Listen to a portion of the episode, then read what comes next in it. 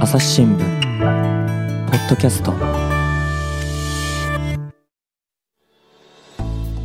朝日新聞の神田大輔ですえー今回はですねグローブ編集長の西村大輔さんに来てもらいました西村さんよろしくお願いしますどうもこんにちは。よろしくお願いします。西村さんはねしかしあの中国でのね勤務経験長いんですよね長いですね。はいえっとまあ、直近は中国総局長、要するに中国で働く、ね、記者の中のトップってことだったんですよね、えー、そうですね。いつまで？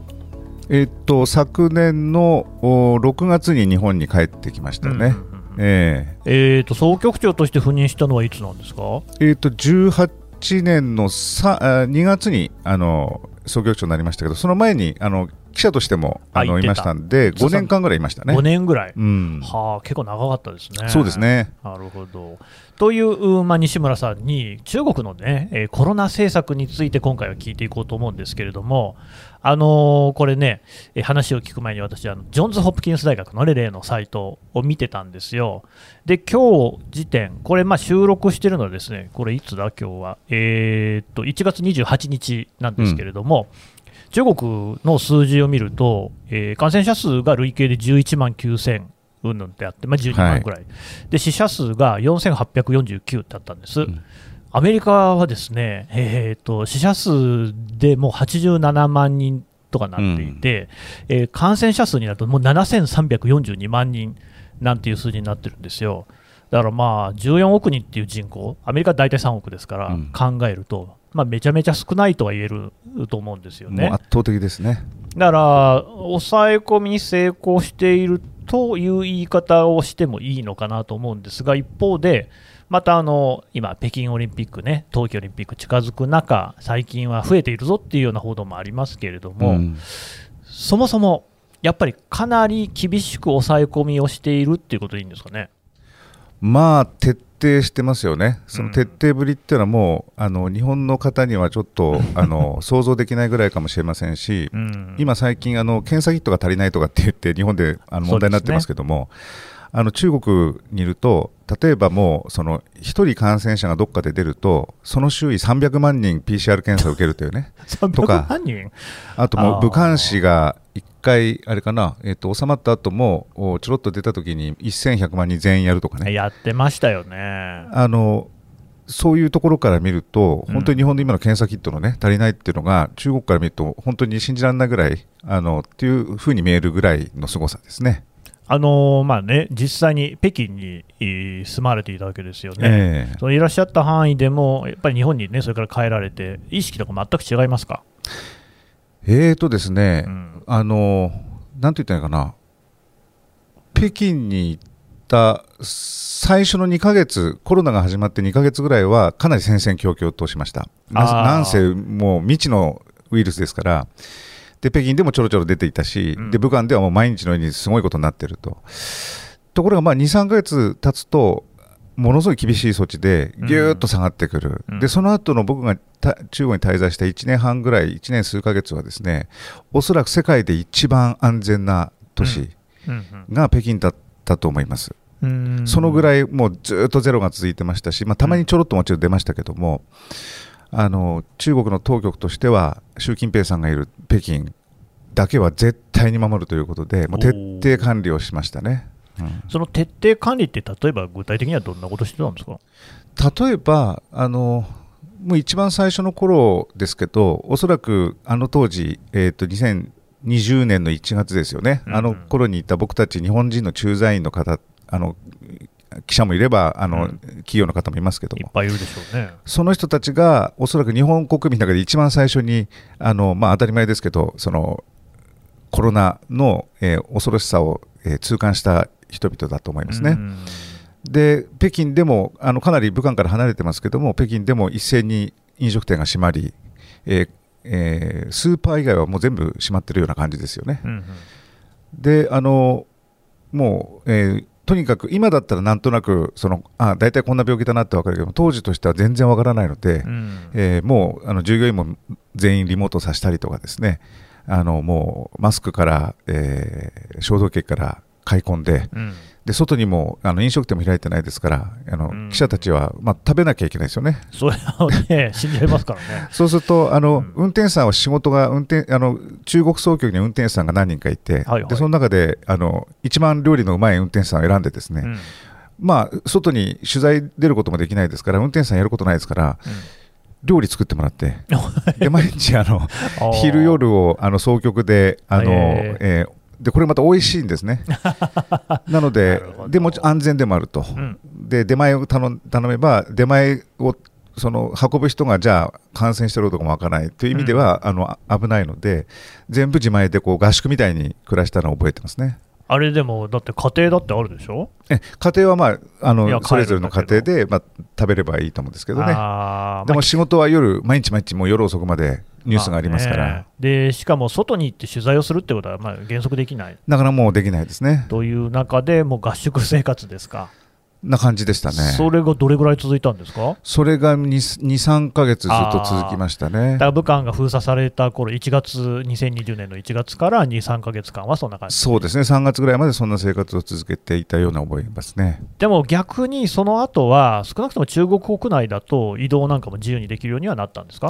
えー、とそれでもなかなか移動ができなくて。で移動してもいいけども、一回北京の外に出ると、帰ってくるときに PCR 検査をあの何時間以内にやらなきゃいけない。であの、陰性を証明しないと入れないとか、うん。えーその陰性証明がないとあの飛行機乗れないとか、うん。えーホテルに入れないとか、もういろんな規制があって、なかなか移動するっていう感じにはならなかったですよね。うーん。でもなんかその前にね、ポッドキャストで平井さんにも出てもらったんですが、その彼が言っていたのが、もうかなり早い段階で、ちょっとすみません、あの正確な、ね、年月日は出演しましたけれども、もうあの武漢の街でも、えーなんか記念館みたいなのができて、要するにコロナっていうのは抑え込んだものだと、いかに我々はコロナを抑え込んだのかっていうのの、なんか博覧会的な、ね、ものをやってたっていう。えーぐらいで、あもうそういうその、まあ、意識の切り替えみたいなのが一番早かったのかなっていう印象もあるんですけど、早かったですね、でうん。確かに抑え込みも強烈でしたし、うんうん。えーあのなんて言ったのかな、疫学上、一番あの、えー有効なことを中国政府はしたんだと思うんですね。おというと、つまりその、えー人の流れを止めるとか、日本ではいろんな、やっぱ民主国家ではいあの試験の制限もあるし、うん。えーなかなかその進まないんだけども、はいはい。中国っていうのはもう、上が決めればバシッと交通も止める、店も止める、えー何も止める、うん確かにあの疫学上はあのすごい効果があるんだと思いますけれども、うん。じゃあ、普通の国家ができるかといえば、なかなかできない、ね。やっぱり強権国家、えー権威主義の国家でなければできない対策もたくさんあったんじゃないかなと思いますね。まあ、日本ではね、GoTo トラベルやったりとかですね、人流を制限しようとかって言いながら、なんかそれと逆行するような話もあったりとかっていうのは、まあ、一方で言うと民主主義国家ならではっていう部分もあったのかもしれない。そうですね。うん。でただ、ですね最初の頃っていうのは、やっぱり習近平さんに対する風当たり、少なくとも国際社会では強かったと思うんですよ、初動遅いじゃないかと、うん。この辺っていうのは、当の中国政府、習近平さんってどう思ってたんですかね？これは本当にあの、えーと今から振り返ると、まあ面白い流れがあって、うん。あの簡単に言うと、最初の2か月ぐらいは、習近平さん、あるいは共産党政権にとって大逆風の時代ですね。で今あの、国外ではという話ありましたけど、国内でもあちょっとこう、あまり見たことのないようなあの現象が、要するにその反政府的というか、政府批判的な、ねあの動きなんかも出てましたね。あ。そうだったんですか、えそれ、具体的にはどんな批判があったんですか？例えば、うん。あのもちろん自由にあの批判なんかできる国ではもちろんありませんけれども、えー一例を挙げると、その李文亮さんっていうですねお医者さんがいまして、武漢に、うん。あの眼科のお医者さんなんですけども、彼はあの、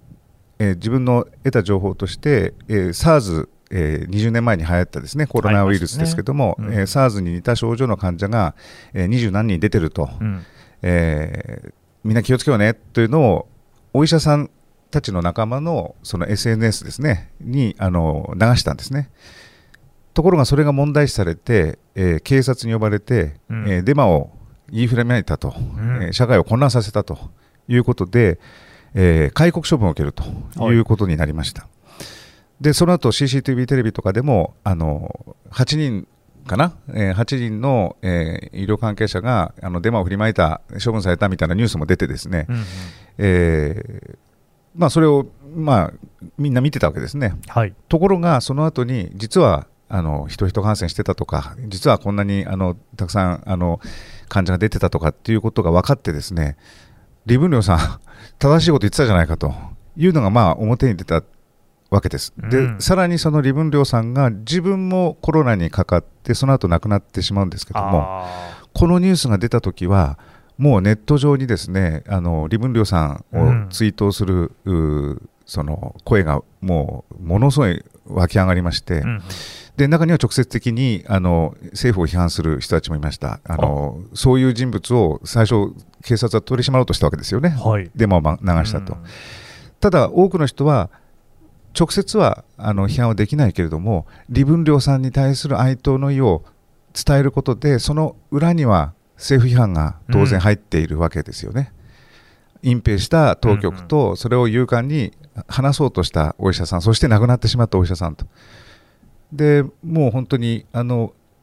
ウェイボーっていう、まあ、ツイッターみたいなものがあるんですけども、彼のアカウントにはものすごい量の、もう何百万というですね、あの追悼の、えーうんメッセージが寄せられたりとか、そこの中にいろんな形でその政府を批判的に捉える言葉があのあったりとか、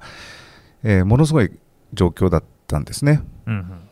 で、そこからがやっぱ面白いのが、うんじゃあ、政府どういうふうに対応するかなと思って見てたら、えーその医療関係の当局であるとか、または CCTV という、まあ、あの国営あのメディアですよね、中国中央テレビですかね。そうですねはい。が、えー急にその李文亮さんは英雄だったと、素晴らしい。英雄だったと。デマか言、ってたのに。哀悼の意を表すると。あ。いうようなことを言い始めて、はい。でこれは、まあ、あのもちろん内情は知る由もありませんけども僕らが少なくとも当時見てたのはこれあまりにも大きな反響なので、あ。うん。えーまあ、クリンチ作戦というかね、うんもう一緒に抱きついて あの一緒にもうあの英雄としてあの祭り上げてその批判をかわすというようなですね計算が働いたんじゃないかなと思うぐらいですね異例の、えー対応だったと思います。うん。で、その後の流れとしてはどうなっていったんですか？で、えーあの国内でさらにあのファンファンさんっていう武漢在住の女性の作家がいてで彼女が毎日のようにその SNS で、えー武漢日記っていうのをですね書き続けたんですね。で、えーそれがあの僕も毎晩毎晩12時ぐらいにあの更新されるんですけどそれをまあ見てあなるほど今日こんなことがあったのかとこんなひどいことがあったのかとかっていう感じで楽しみにしてたんですけどおそらく1億人ぐらいの人がその彼女の SNS をずっと見てたと言われるぐらい大反響はい。でそこにはもう赤裸々に当局が、まあ、かなり理不尽な形うん。でその封鎖措置を取って、えー市民感情だとか、えーそういったものを無視してあの次々と強硬なあのことをするとかですね。あのまたは隠蔽、えー情報を隠蔽したんじゃないかとかそういったものをあのかなり率直に書いた日記でした。でこれがここまで読まれるっていうことはですね、まあ、かなり中国内の関心が高かったということだと思いますね、うん。そういった形で批判のえー波がどんどんどんどん広がっていった。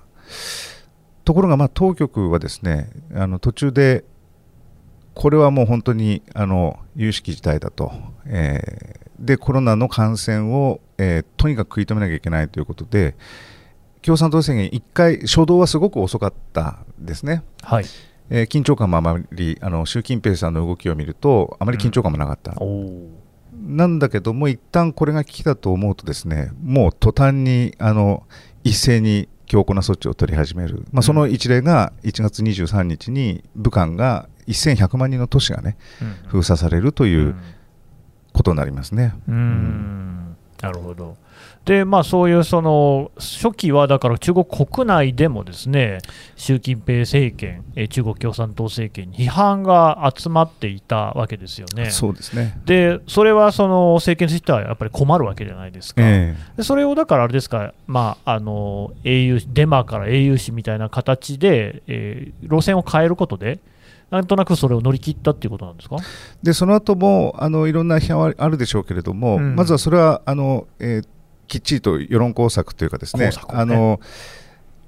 それ以上の反政府的なものは徹底的に取り締まりますし、おーえーそれから一方であの急激な措置を取ることで感染者も減っていきます、うん。そそこででいかに共産党がコロナに対して戦っているか、えーうん。そういう大々的な宣伝ももう朝から晩までずっとやるわけですね。ずっとですか。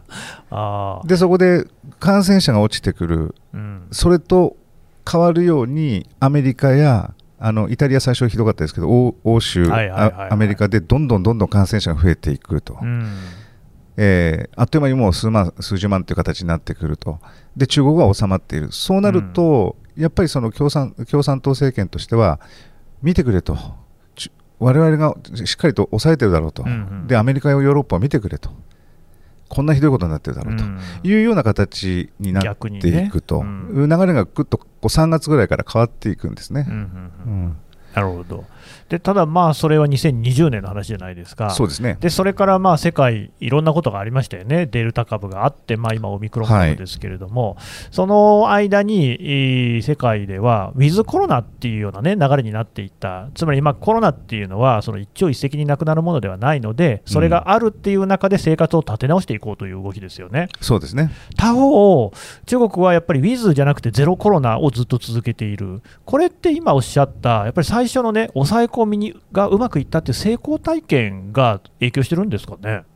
そうですね。あの成功体験もちろんあります。で、うんあの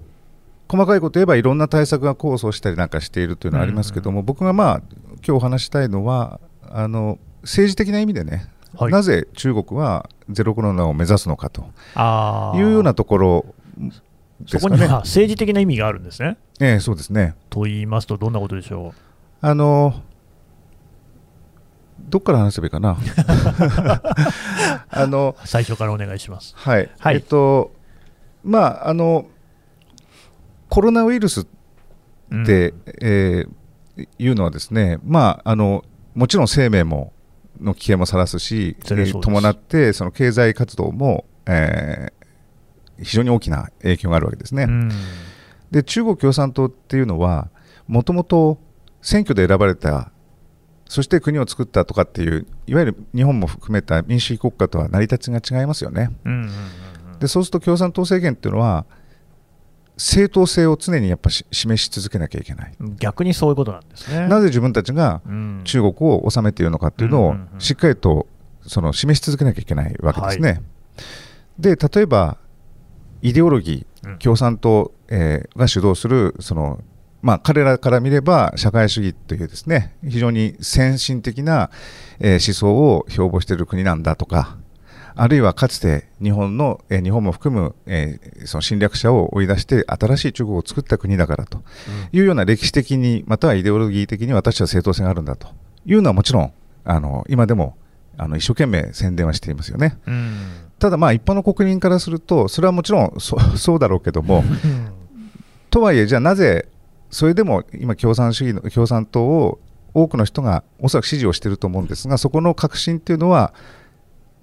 社会の安定。はい。それから経済を発展させてきた、これはま改革開放以降の、ま中国共産党の路線ですけども、でこれであれば、中国、確かに発展してるし、悪くないじゃないかとうん。いうところが、かなり大きなよりどころになってるわけです。そりゃね、やっぱり貧しい生活よりもね、お金ある方がいいですしね、そうです食べね物もたくさんある、素晴らしいことですよね。ところがコロナウイルスっていうのは、この部分を共産党にとってはにとっては国民、人民に支持される非常に大きなこの社会の安定と経済というものを直撃するのがこのコロナウイルスだったわけです。ああ、ひっくり返しちゃうかもしれない。そうですねうんなので、ここに対するその共産党のその危機感というのはものすごくやっぱ強くて、うんこれも徹底的に抑えなきゃだめだということにあの、えーなったというふうに思いますう。んやっぱりその共産党政権としては、社会の混乱っていうのが一番困ると、そういうこと一番困るわけですでね。それはもうコロナもそうだし、あまあ、例えて言うと、天安門事件みたいなことも同じなんですかね。そうですね。で、あのもう一つ大きなあのうん背景で言うと、えーこれ起きた時時期を見るとすごくよくわかるんですけど、はいはい。2020年ですよね。うんで次の年の21年っていうのは共産党創設100周年ああ、そうなんですね。非常に大きなイベントが節目ですね節目があったわけです。はい。で、えーこの100周年の前に社会が混乱する姿を見せるわけには絶対にいかないなるほどこの100年で共産党はこんなに豊かで強大な、えー安定した国を作ってきたということをアピールしたいわけですよね。そうか、うまくいってきたのに、あの経済的には少なくとも、ええうまくいってきたのに、もうコロナでそれがもう全部ひっくり返っちゃうかもしれないということになっちゃったと。でそれはもう絶対に避けなきゃいけないはいえー事態だったと。うんうんうんでもう一つ日程感でいうと今年になりますけどもに2022年の秋にはですね習近平さん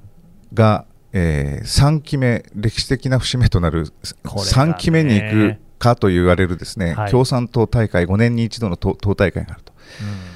でこれはあの習近平さんにとってはもう天王山みたいな大会ですから、うんうん。えーつまりこれまでこ江沢民さん皆さんご存覚えてらっしゃるか、ね、で胡錦涛さん、え一応2期10年という規則にのっとって、まあ、引退されてきたわけですね、はい。基本的には。うん。で今度それを覆してもう習近平さん2期目ですから、うん。で3期目に行くということになるとですねここはじゃあなんで3期目になるんだと？ななぜ習近平さんだけ3期目に行くんだということになるわけですよね。そうですね。でそこには証明しなきゃいけないのはいやいやそうじゃなくて鄧小平あるいは毛沢東建国の父のね、はい。に匹敵するぐらいのすごいリーダーだからうん。長期政権を委ねるのだとだから憲法も変えたしいろんなものを変えて、あの3期目をできるようにしたわけですねこれまで準備期間としてですね。うんでじゃあこの素晴らしいリーダーだから3期目になるんだよという直前にこのコロナが起きてるわけです。はい。そうすると、やはりここでもその習近平政権としてはですね絶対にしっかりと抑えてうんうん素晴らしいリーダーシップを見せなきゃいけない、こういう歴史的な節目のイベントを前にしたですね非常に得意な時期に起きたコロナウイルスだったというふうに思うんですよね。なるほど。だからこそ力を入れてものすごいその、えー感染防止対策を取ってきていると。うーんあのまあ、同じ時期になってくるのかなとも思うんですけれども、例えばその香港の民主化運動なんてのもですねかなり激しくデモなんかもあったんですけれども、結局、抑え込みましたよね、えーそれは当然、西側諸国なんかから強い批判もあったわけですけれども、意に介さないっていう感じで、強硬的にこう、まあ、抑え込んじゃったっていう感じがします。でそういうのもやっぱり根は一緒なんですか、あの僕はですねあの先ほど言いましたけどうん。1年以上非常に安全な北京の街で暮らしてきて、はいはい。東京に帰るときはちょっとこうびっくりあのビクビクするような気持ちぐらいだったですね。東京は結構いっぱいいましたから。そうですね。でこれを見ると中国共産党政権がですね、うん。ここまで徹底的にその感染防止に取り組んでですね一応その安全な社会を作ったっていうところ、えーそれは彼らがその自慢したい、えーこれこそ社会主義の優位性であるとアピールしたいという気持ちはすごくわかるんです。なるほど。ただ一方で今神田さん言ったようにね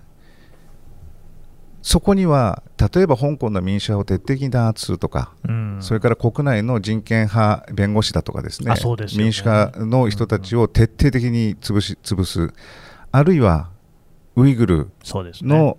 えーまあ、政府の意に沿わない、えーイスラム原理主義だとかですね、えーまあ、そこまでいかなくても、えーそのチベット族であるとか、えーウイグル族、えー政府に反抗しかねない、えー人々を弾圧するとかですね。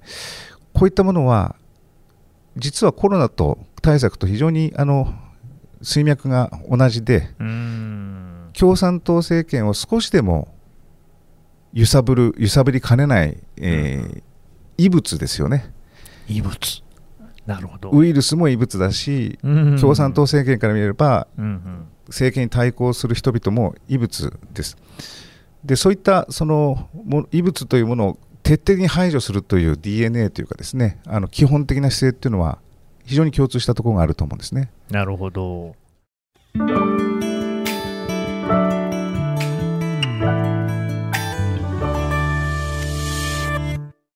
忙しい時でも大事なニュースはチェックしたい。それなら朝日新聞デジタルの紙面ビューアーとポッドキャストはどう？紙面なら見出しの大きさで大事なニュースが一目でわかるしポッドキャストは通勤中でもながら聞きできるよ。いつでもどこでも。朝日新聞。うんただ、まあ最近のオミクロン株のですねこの感染力の強さっっていうのがどうなっていくのか、これね、あの今日の長官の記事なんかを見ると、ですね、え中国、まあ、北京オリンピックもそうなんですが、春節って言って、中国の場合はお正月が旧暦で来るわけですよね。大変重要ですね。で、これがまあもうすぐなんですね、2月ですか？そうですね。はい、で その前にですねやっぱりだいぶ混乱が起きていると、つまり中春節っていうと、要するに地元にみんな帰る、帰省をするわけですよね。ところが帰省をするってことは当然移動を伴うわけで、えーコロナのウイルスも人流ということで、そこでこう広がってしまうかもしれないという中で、地方政府なんかは、いや、それは困りますよと、抑え込みましょうということで、いや、規制するなっていうような動きもあるっていうことで、それに対してしかし、国民、中国の人たちが苛立っているとうん。いうような話があって、これまたなんかちょっとこう、何かですね、混乱の方がなのかなという感じもするんですが、その辺どうですかね？うん、あの中国の人たちが春節、旧正月に対する思いってのはものすごい強いもんがありますよね。なのであの、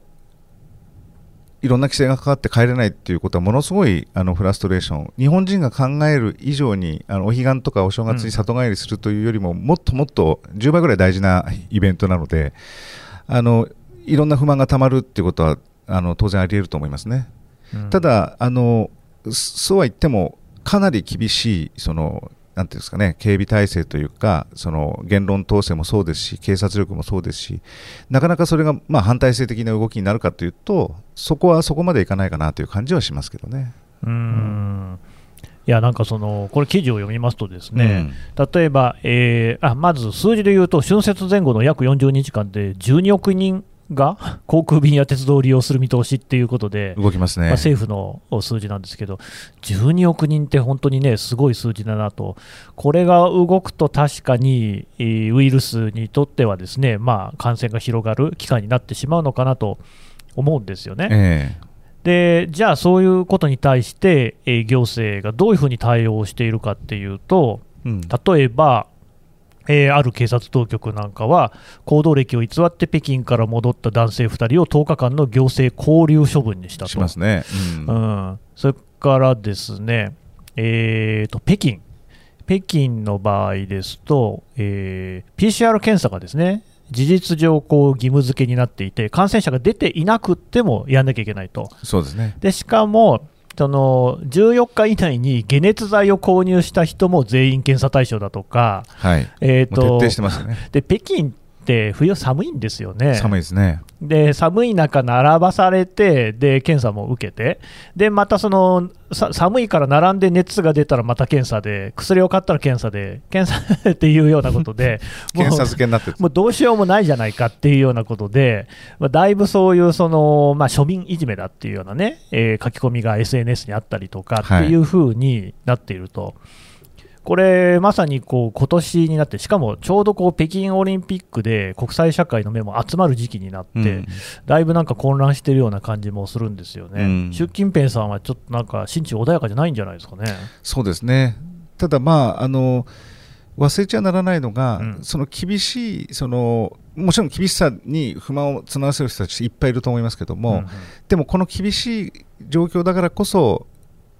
欧米のようなあの、えー状況にならないで済んでいるのでしょうがないんじゃないのかなっていうふうに思っている中国人もいっぱいいるわけですね。だからあのそこはまあ何とも言えないんですが今のあの話だけをもって何かこうすごいデマが起きるとかですねいうことではないんですね。いうところまでではないし、それを抑え込める警察力というかですね、あのそれがあるので、今のところはあのなんだろう、そこまでいかないと思いますよね。うんうんうんただ、まあ、北京オリンピックの前に徹底的にもうやもうやらないわけにはいかないっていうあの東京側の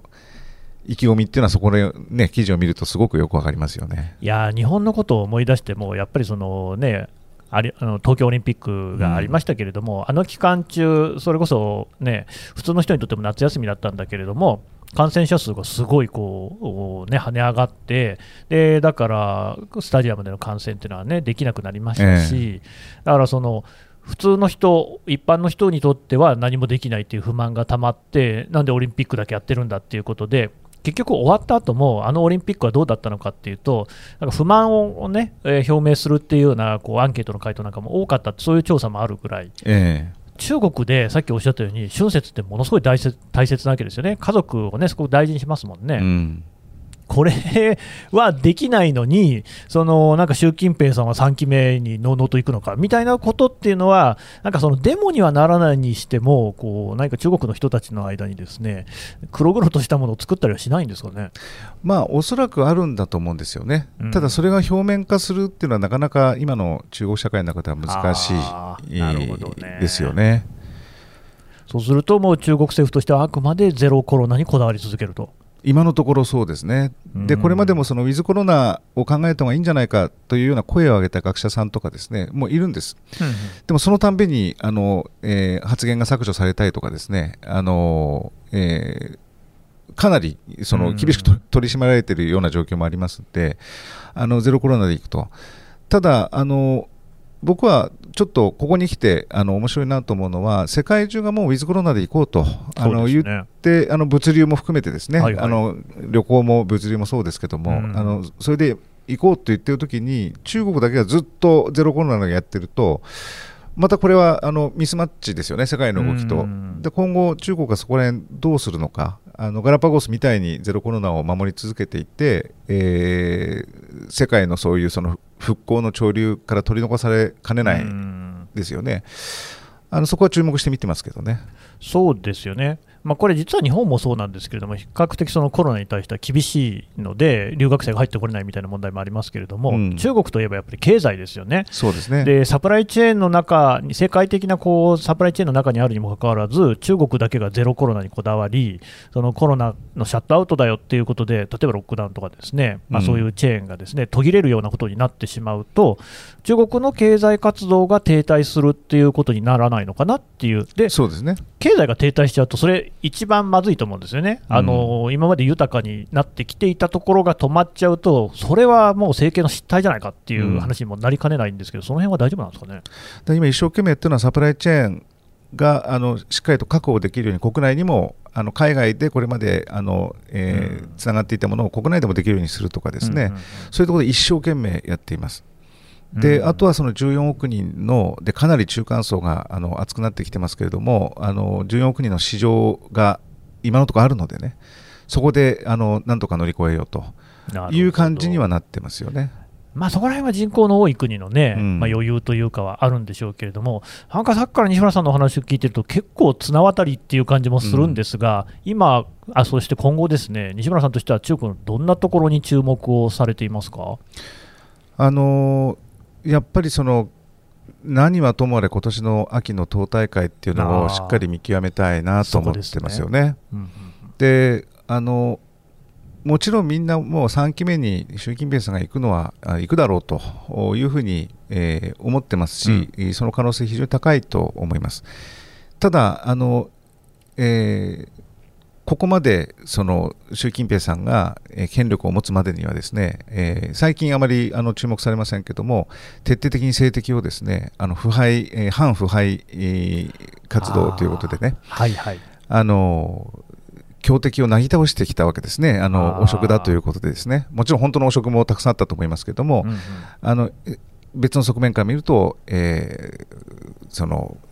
大きな政治闘争だったと思いますね、うん。でそういう意味からすると、そういうあのパーチされた勢力からすれば、ですね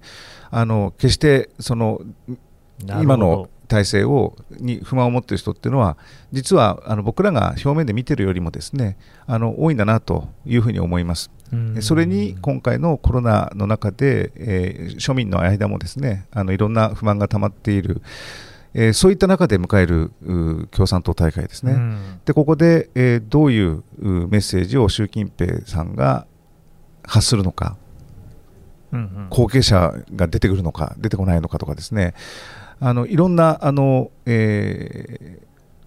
興味深い点がありますね。そうすると、まあ、中国共産党の一党独裁体制自体は変わらないだろうけれども、その党の中でどういうパワーバランスになるのか、でもやっぱりその習近平さんを脅かすほどの存在っていうのは、今のところはいない感じなんですか？今のところは見当たらないですね。あの非常に強いと思います。ただ、だからまあそこが今回のコロナ対策なんかでどう転がっていくのかっていうところに注視しているところですかね。まあそうですね。なるほど。わかりました。西村さん、どうもありがとうございました。はい、ありがとうございます。は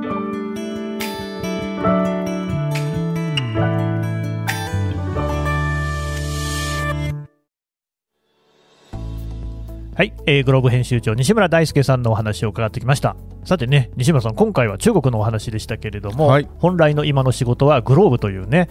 えー、メディアの編集長ということなんですがちょっと紹介してもらいましょうかね。はい、はい、あのー毎月ですね、うん。えー別釣りで、えー20ページのあのグローブという、えーうん媒体を、あのーが出てるんですけども、うん。えっ、とあのなんて言いますかね、えーグローバルなテーマを扱ってるんですが、うん。えー面白い切り口で あのここ最近もあの、えーゴミというテーマとかですね、